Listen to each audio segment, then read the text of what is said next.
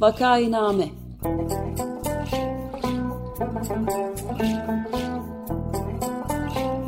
Salgın günlerinde memleket manzaraları. Hazırlayan ve sunanlar Güven Güzeldere, Ömer Madra ve Özlem Tekin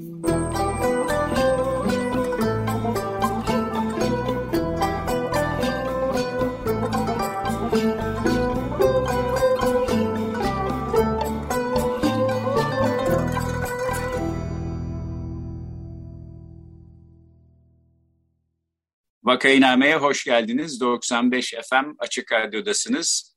Bu programı Ömer Madra, Özlem Teke ve ben Güven Güzeldere birlikte hazırlayıp sunuyoruz. Fakat bugün tek başımayım. Özlem Teke ve Ömer Madra bizimle değil. Konuğumuz gazeteci Cansu Çamlıbel. Hoş geldiniz Cansu Hanım. Merhabalar. Ee, biz bağımsız medya üzerine konuşmaya geçen hafta Kemal Can'la başladık e, Kemal Can uzun süre ana akım medyada çalıştıktan sonra şimdi bağımsız medya diye tanımlayacağımız bir mecrada e, çalışmalarını sürdürüyor. E, Cansu Çamlıbel için de benzer bir şey belki söylemek mümkün. E, Orta Doğu Teknik Üniversitesi e, mezunu, uzun yıllardır gazetecilik e, yapıyor. E, Hürriyet Gazetesi'ndeki gazeteciliğiyle kendisini tanıyorduk. Daha sonra gazete Duvar'da e, epey bir süre yazdıktan sonra yakınlarda oradan e, ayrıldı. Şimdi Cansu Hanım ben e, Kemal Can'a ilk şunu sormuştum. Bağımsız medya nedir diye e, düşünmeye çalışırken belki bunu tersi üzerinden tanımlamak e, anlamlı olabilir. Yani bağımlı medya nedir ya da bağımsız medya ne olmayan medyadır diye.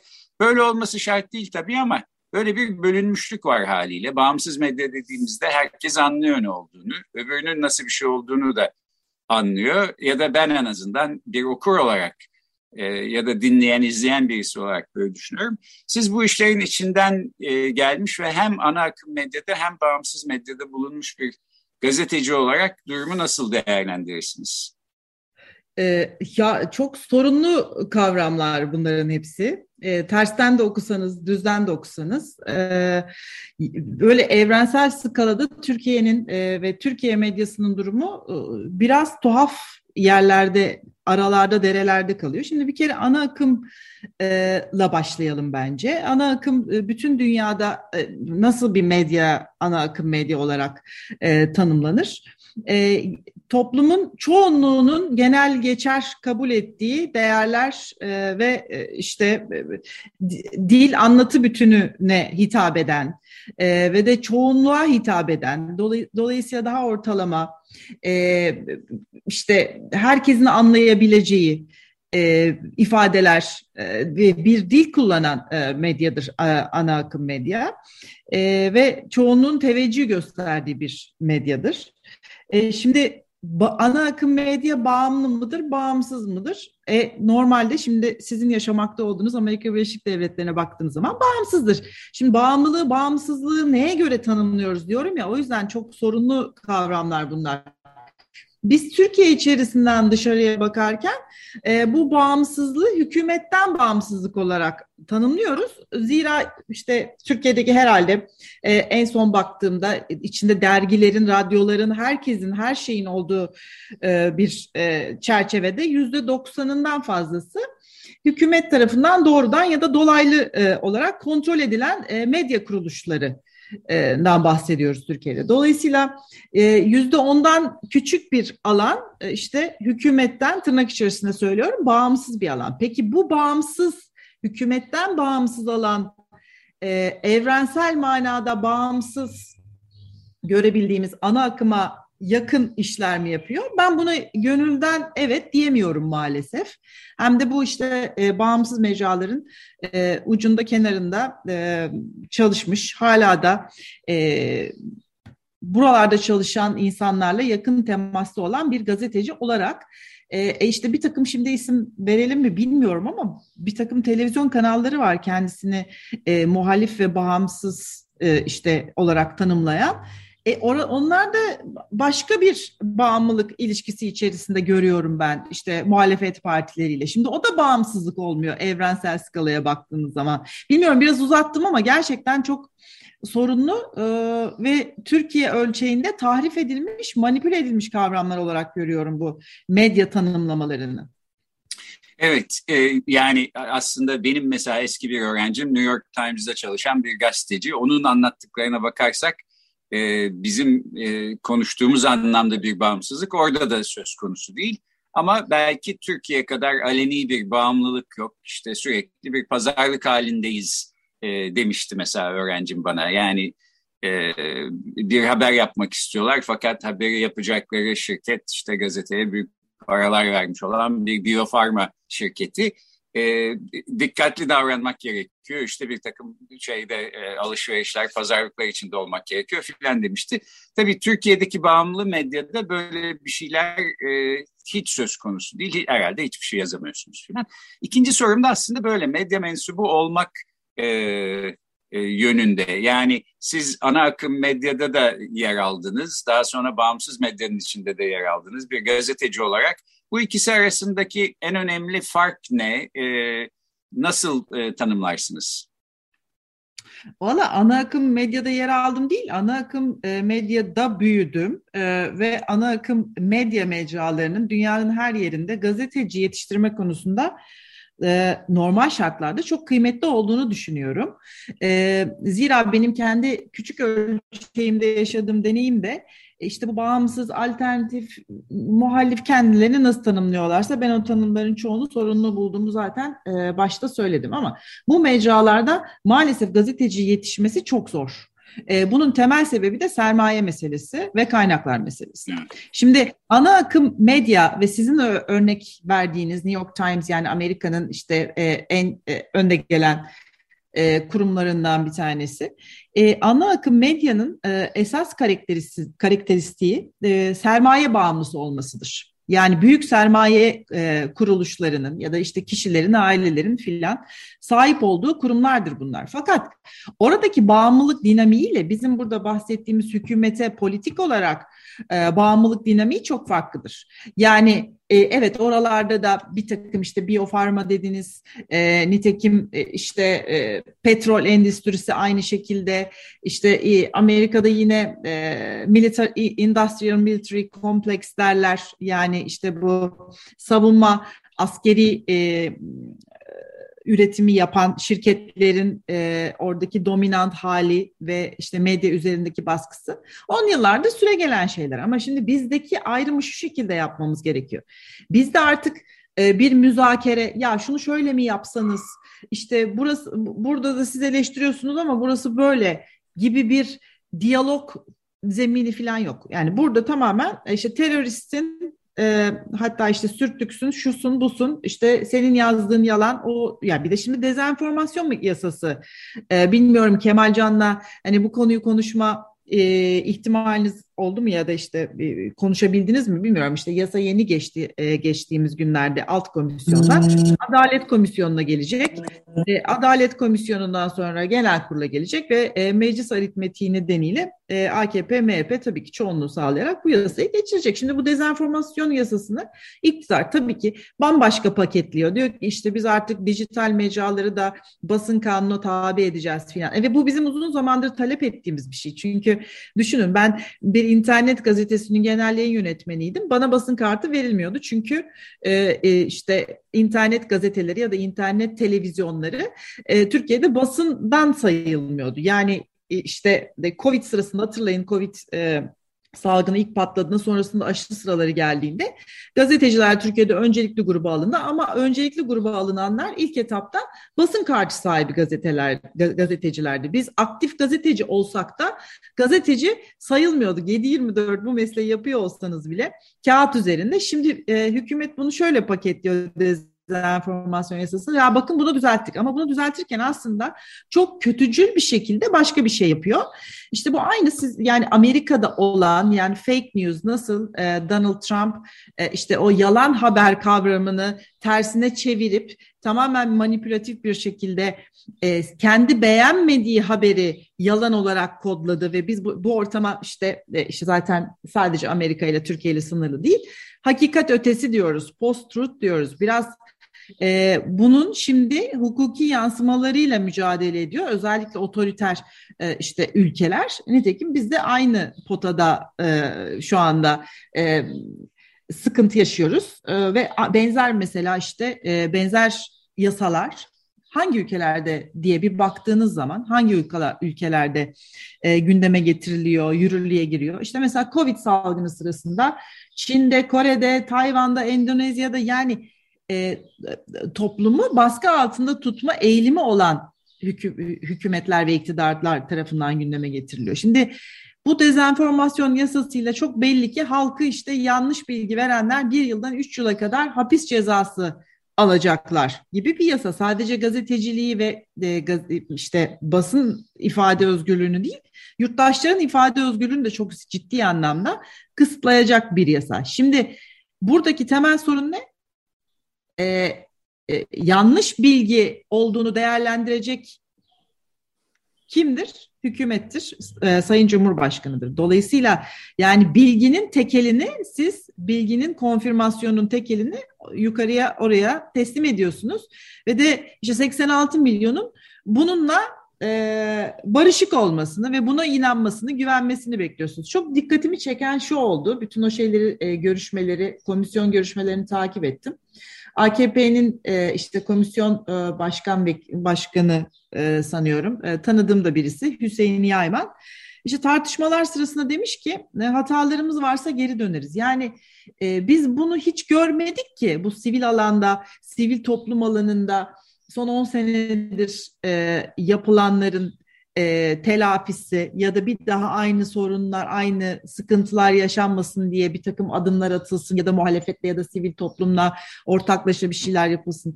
Şimdi bir tane medya tem- kur- kuruluşu temsilcisiyle görüşülmüş mü mesela bu taslak hazırlanırken AKP, MHP e, yetkilileri? Ya da bir e, gazetecilik örgütüyle ben mesela Uluslararası Basın Enstitüsü'nün e, Türkiye'de ulusal komite üyesiyim. Yani çok da fazla gazetecilik e, örgütü var, sendikamız var, gazeteciler sendikası var. Yani şöyle bir davet edip ya işte biz sizin artık dijital medyayı da gazeteciden sayacağız. Gelin bunu nasıl yapalım diye bir fikir alınmış mı mesela hani herhangi bir demokratik toplumda olabilecek bir yasa çalışması. Şimdi bütün bunlar olmadığı için bu dezenformasyon yasasının girilen seçim atmosferinde e, zaten minicik bir nefes alanı kalan e, medya üzerinde yeni bir e, baskı unsuru demokrasinin kılıcı olarak kullanılacağını anlıyoruz. Zaten bunun kostümlü provası çok çok çok çok kereler yapıldı. E, pek çok e, gazeteci arkadaşımız yargılandı. İşte e, efendim e, cezaevine girenler de oldu. Şimdi bu sayının e, çok çok artabileceğinden kaygılıyız açıkçası biz e, gazeteciler olarak. E, evet bir dijital medya yasası çıkmıştı birkaç sene önce. Biz de yaklaşık bir buçuk sene önce Profesör Yaman Akdeniz'le konunun hukuki kısmını konuşmuştuk. Yani bu herhalde ilk düzenleme değil belki sonda olmayacak ama e, yeni e, işte meclise getirilen medya yasası da e, geçerse ki geçeceği e, çok muhtemel gözüküyor. Bu konuda da ayrıca bir program herhalde yapmak gerekecek diye düşünüyorum. Peki ben size şunu sorayım. Şimdi siz e, yani ben çocukluğumdan beri hatırladığım işte ülkenin amiral e, gemisi olan gazeteleri şunları bunları filan hiçbirisi gerçek anlamda bir bağımsızlığa sahip değildi. Benim en azından izlenimim öyleydi. Ama e, işte bunun bundan ne bileyim 30 sene 25 sene önceki durumla şimdiki durum arasında da bir fark var. Bunu da e, görmek e, lazım bir, bir şekilde bundan da bahsetmek lazım. En azından bana böyle gözüküyor bir okur olarak. Size nasıl gözüküyor? Yani 25 sene öncesine gitseniz 25 sene sonra medyanın bu şekilde bağımsız bağımsız olmayan ya da %90 %10 falan gibi bir ayrıma uğrayacağını hayal edebilir miydiniz? Buralara nasıl geldik? Ee, ya bu aslında e, çok dramatik bir hikaye çünkü dediğiniz gibi yani işte bizim çocukluk yıllarımızda da Türkiye'de bağımsız bir medya yoktu. Ee, şimdi bu sermaye bağımlılığı, patronların tercihlerine göre hükümet belirleme çabası filan gibi yapılan yanlışlar bir kenara. Bir de e, daha temel de bir sorun vardı. Ee, yani şu anda nasıl hükümetin e, dediğim gibi yani rakam verebiliyoruz yüzde 90 lık bir oranda medya kuruluşunun üzerinde ciddi anlamda bir vesayeti var. E, işte o zamanlarda da e, yani 25 sene öncesine baktığımda yani AKP öncesi döneme baktığımda ve benim bu söylediğiniz e, dönem de benim tam gazeteciliğe stajyer olarak başladığım yıllara denk geliyor. Yani ben 90'ların sonunda e, Orta Doğu Teknik Üniversitesi'nde e, siyaset bilimi öğrencisiyken e, işte her gazetecinin olduğu gibi bir staj şansı yakalayarak Hürriyet Gazetesi'nin Ankara bürosunda stajyer olarak başladım ve o ilk yıllar tabii ki zaten gazetecilik yapmak yerine aslında öğreniyorsunuz, işte gözlemliyorsunuz, size ufak tefek işler veriliyor. Belki e, alanının profesyonel muhabirleri arasında e, onlarla birlikte e, habere gidiyorsunuz. E, yani şimdi Ankara her zaman çok e, önemlidir habercilik açısından. Hani bazı kritik haberler e, e, stajyerlere teslim edilmez diye bakılırdı. Haklılardı da bence. Neyse yani e, o dönemde ben başladığımda e, bir askeri vesayet vardı Türkiye'de. E, yani o askeri vesayet ortadan kalktı mı? Bence kalkmadı, dönüştü, e, başka form aldı ve aslında e, yine bir devlet vesayeti yani asker ve sivil aklın birlikte buluştuğu işte bu e, AKP, MHP koalisyonu ya da işte ittifakı kendileri nasıl tanımlıyorlarsa e, bunun benzeri e, bir durumu ama daha sistematik olarak da yatıyor. Yani eskiden şöyle olurdu benim gazeteciliğe başladığım yıllarda. İşte Genelkurmay'ın bir akreditasyon uygulaması vardı. Çeşitli e, işte daha çok İslamcı görülen e, gazeteler ve televizyonlar mesela Genelkurmay'daki e, toplantılara, basın toplantılarına, briefinglere davet edilmezlerdi. İşte o oranın kartı e, o bahsettikleri medya kuruluşlarının şeylerine verilmezdi ya da onlarla bilgi paylaşılmazdı gibi. E, ve de burada böyle e, tuhaf sessizlikle kabul edilmiş bir sistem vardı. Yani ben gazeteciliğe başladığımda. Hatta bu benim o kadar dikkatimi çekmişti ki yani işte 20'li yaşlarınızda bir gençsiniz ve bir takım idealleriniz var. Daha evrensel şeyler okuyarak gazeteci olmayı heves gazeteci olmaya hevesleniyorsunuz. Sonra geliyorsunuz. Özellikle de mesela 99 yılını hatırlıyorum. Abdullah Öcalan'ın tutuklandığı ve İmralı'ya götürüldü ve işte onun yargılama sürecinin yaşandığı. E, ya öyle bir senkronizasyon vardı ki e, devlet kurumlarıyla işte ana akım medyanın e, tepesindeki e, yöneticiler arasında e, işte ben hayretlere düşmüştüm ve e, orada e, daha o kadar küçükken ve o kadar işin başındayken e, bu sansürden ziyade otosansür meselesinin e, Türkiye medyası açısından ne kadar derin bir yara olduğunu fark etmiştim. 25 sene sonra e, durum değişmiş değil ve benim e, işte e, yani gazeteciliğe baş, başladıktan birkaç sene sonra ben e, master'ımı yaptım. E, Britanya'daki Cardiff Üniversitesi'nde uluslararası gazetecilik e, yüksek lisans ve tezim e, e, Türkiye medyasının otosansür sorunsalı e, tezimin e, başlığı ve bu e, 2002 yılında kaleme alınmış bir tez düşünün. Evet. E, peki şunu sorayım. E, bugün bu ana akımın dışında kalan küçük işte yüzde on bağımsız medya dediğimiz mecradaki e, kurumlar da kendi aralarında sorunlar yaşıyorlar. Yani orada da her şey güllük gülistanlık olmuyor haliyle. Ee, başka sorunları da var mutlaka çünkü işte reklam alamıyorlar, mali yönden desteklenmiyorlar. Diğer e, yandaş medya havuzu dediğimiz havuzda yer alan kurumlardan farklı olarak başka zorluklarla da karşı karşıyalar.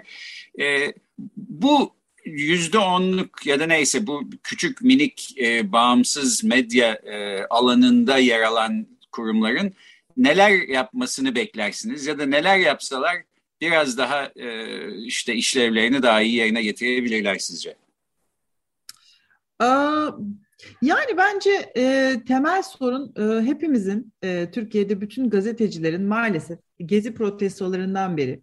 Yani haklı olarak hepimizde bir reaksiyon var çünkü çok ötekileştirildik, e, terörize edildik, terörist olarak kodlandık. İşte isimlerimiz televizyon ekranlarında okundu. Dolayısıyla bizim artık bu e, yani e, özgürlükler, haklar alanında bir taraf olarak kendimizi algılayıp haberciliğimizi de e, buradan yapmamızda aslında çıkış noktası olarak e, çok acayip, çok e, tuhaf bir durum yok. E, yani çünkü buraya itildik aslında ötekileştirilerek. Fakat e, ya ben işte bundan bir 6-7 sene önce e, yani dünyanın en iyi gazetecilik burslarından bir tanesidir. E, sizin de bulunduğunuz Cambridge'de işte Harvard Üniversitesi kapsamında verilen bir burstur bu. Neiman e, Gazetecilik Vakfı tarafından. E, bir sene kadar orada e, işte dünyanın çeşitli yerlerinden gelen meslektaşlarımla e, bambaşka şeyler konuştuk, tartıştık. Aynı şeyleri de konuştuk zaman zaman. Ve oradan Türkiye'ye bakınca şunu fark ettim. Kendimin de içinde bulunduğu bu e, taraf olma meselesinde aslında iş çok ileri gitti Türkiye'de. E, şimdi ben işte bir Bahçeşehir Üniversitesi'nde bir misafir hoca olarak bir ders veriyorum ve e, öğrenciler bana diyorlar ki hocam biz e, haberi bulamıyoruz. Yani o kadar çok fikir var ki o fikire bulanmış, soslanmış ve hani e, yani bağımsız medya dediğiniz sizin o sorunuzdaki o hani e, ya biz aslında haberi göstermek istiyoruz diye yırtınan, çırpınan küçücük imkanlarına rağmen medyada da şöyle bir hata var. Yani haber budur diye e, orada çok fazla bağırma ve çok fazla yorum yapma e, hatasına düşüyoruz bence düşülüyor. Çünkü e, biraz da okura şöyle bir muamele etmiş oluyor. Yani siz bunu doğru düşünemezsiniz. Biz sizin yerinize düşündük ve bunu olabildiğince yüklü ve fikirlerimizi buna e, yapıştırarak size veriyoruz ki aman ha yanlış anlamayın. Şimdi yani e, Türkiye gibi e, siyasi refleksleri e, kuvvetli bir toplum ki ben öyle olduğunu düşünüyorum. E, yani yakın tarihe baktığınız vakit. Yani buna gerek yok. Yani nötr bir şekilde e, habere dönmemiz gerekiyor. Fabrika ayarlarına dönmemiz gerekiyor. Yani biz burada e, işte o e, hükümetin kontrol ettiği mecrayı suçlarken onun tam 180 derece karşısında onun antitezi bir dille onunla mücadele etmeye çalışmak günün sonunda haberin kendisine zarar veriyor. Benim böyle bir kaygım var ve e, gazete duvardan istifa ettikten sonra ki istifa sebebim bu değil, e, bambaşka bir şey yaşadık biz. E, fakat gazete duvardan istifa ettikten sonra şu anda hiçbir yerde yazamama ya da henüz yazmama e, noktasında olmamın temel sebebi bu. Çünkü o bağımsız mecrada da çok büyük yanlışlar yapıldığını e, ve haberin özüne, haberciliğin özüne halal getirildiğini düşünüyorum. Ee, evet, habercilik aslında bence daha zor e, yorumculuktan ya da köşe yazarlığından. E, yorumculuk yapmaya hevesli çok insan var. Ben de e, aynı şeyden muzdaribim aslında. E, tamamıyla katılıyorum yani sizin öğrencilerinizin itirazına. Peki programın sonuna geldik. Ben son bir soru sorayım. Şimdi sizin elinizde bir sihirli değnek olsa da işte başka bir siyasi iklimde e, Türkiye'de medyayı istediğiniz gibi tasarlamanız e, imkanı size verilse en başta neleri değiştirirdiniz ki bugünden farklı daha istediğiniz türde bir medya e, mecrasına kavuşabilelim? Ee, şimdi o tabelaların hepsini bir indirmek lazım bence. Yani çok radikal bakmak lazım bu hikayeye. Yani X kişi alırsa ya da e, Y grubu alırsa oralar toparlanır diye bir şey ben maalesef vizyon göremiyorum. Çünkü e, Türkiye'nin kendi e, içkin yani bu işte politik baskılar ve AKP rejiminden kaynaklı medya sorunsalların sorunsalların üzerine son 15-20 senedir bir de bu dijital dönüşüm küresel medya dinamiklerini çok etkiledi. Yani gazeteci kimdir, gazetecilik nasıl yapılır, bu dijitalle nasıl e, baş edilir? Yani işte mesela geleneksel markalar buralarda nasıl korunur? Ee, bunlara bir bakmak lazım. Oralarda çok eski ve e, şeyiz e, yani ve bunu ben e, sağdan sola söylüyorum. Yani bir kere medyanın para kazanılabilir bir mecra olması gerekiyor ki daha fazla gazeteci istihdam edebilsin ve daha uzun soluklu olabilsin e, para kazanan modellerin geliştirilmesi şart. Yoksa yoksa aktivizm boyutunda kalıyor. Aktivizm boyutunda kaldığı zaman da işte biz bir grup insan kalıyoruz. E, arkamızdan meslektaş yetiştiremiyoruz. Dolayısıyla e, ben e, isterim ki e, bunu hani o grubu medya grubunu kim satın aldı filan gibi e, bir düzeyde kalmasındansa tartışmanın e, işte hepimiz bir araya gelelim başka bir siyasi iklim olduğunda e, içeride dışarıda e, İslamcı, solcu, sosyalist, efendim milliyetçi filan bu e, sıfatlarımıza bakmadan ve e, daha geniş bakabilelim hani Türkiye medyasının e, restorasyonuna. Bu şekilde özetlemeye çalışayım. Tamam. Peki çok teşekkürler. Böylece programın da sonuna geldik. Bugün e, Türkiye'de medya ve bağımsız medyanın sorunlarını konuştuğumuz mini serinin ikinci programıyla bu tartışmayı şimdilik e, tamamlıyoruz. En azından bir noktalı virgül koyuyoruz. Konuğumuz e, gazeteci Cansu Çamlıbel'di. Çok teşekkür ederim Cansu Hanım. Ben teşekkür ederim davetiniz için. Hoşçakalın.